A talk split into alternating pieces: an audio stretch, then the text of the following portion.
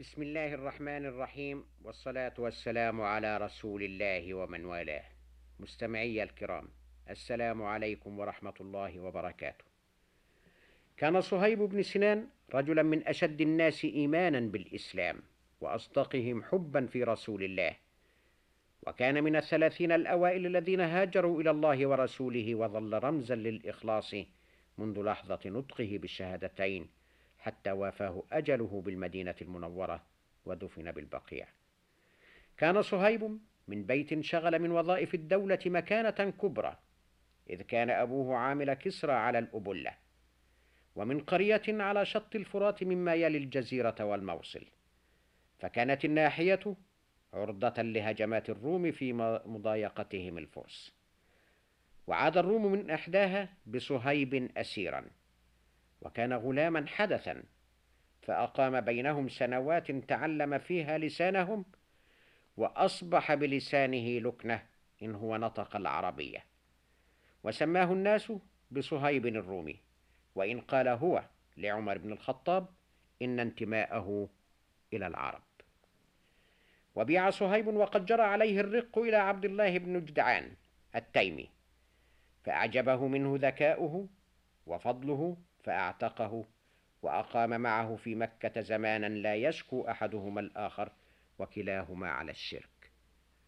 وقيل في رواية أخرى إنه لم يبع وإنما هرب من الروم ومعه مال كثير فنزل مكة فتعاقد مع ابن جدعان وحالفه وانتمى إليه. وهذه الرواية تنفي عنه الرقة والبيع. على أي حال فقد سمع بالإسلام واعتنقه ولذلك قصة. فقد كان ذا مال وثروة ولكنه ترك ذلك كله لقريش غير آسف حتى لا تحول قريش بينه وبين اللحاق بالرسول الكريم في المدينة. فقصه رجال من المشركين يريدون أخذه فهددهم أنه راميهم بسهامه. وإن قريشا لتعلم أنه من أرمى القوم ثم لوح لهم بماله. يدلهم عليه إنهم رجعوا عن تتبعه.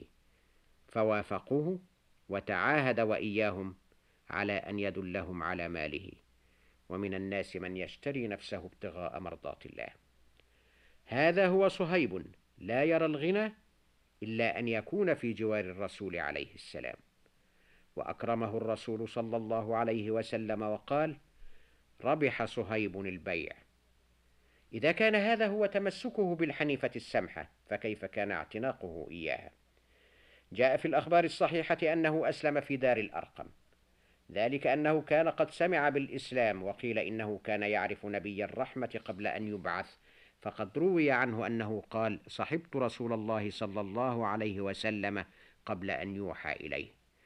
وفي الأخبار الصحيحة أنه أسلم وعمار بن ياسر في يوم واحد فقد لقي, فقد لقي صهيب بن ياسر عند باب دار الأرقم. وكان اللقاء عن غير قصد والرسول إذ ذاك بالدار فسأله عمار ما الذي جاء به فأجابه إنما جاء به ما جاء به فقال له أريد الدخول إلى محمد فأسمع كلامه. فرد عليه صهيب وأنا أريد ذلك. ودخل الاثنان معا دار الأرقم دار الدعوة الأولى ومدرسة الدعاة ممن يعتز بهم الإسلام والدنيا وممن وضعوا بأعمالهم منذ إسلامهم كيف تكون الدعوة وكيف يكون الداعية.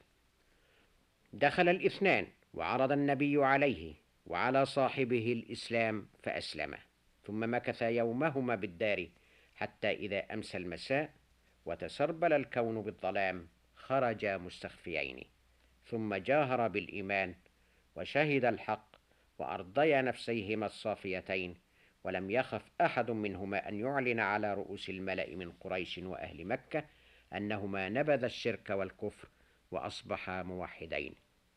هكذا كان إسلام صهيب وأكرم الإسلام صهيبا إذ قدره وأنزله منزلته كفار إليه يلقى في رحابه الطمأنينة. ومن حديث أبي أمامة عن رسول الله صلى الله عليه وسلم قوله السباق أربعة أنا سابق العرب وصهيب سابق الروم وبلال سابق الحبشة وسلمان سابق الفرس. هذا هو الإسلام دين الأخوة العالمية لا يعرف حدودا ولكنه يربط بين المؤمنين برباط وثيق. مستمعي الكرام شكرا لكم على إنصاتكم وإلى حديث الغد بإذنه تعالى مع قصة إسلام صحابي آخر والسلام عليكم ورحمة الله وبركاته.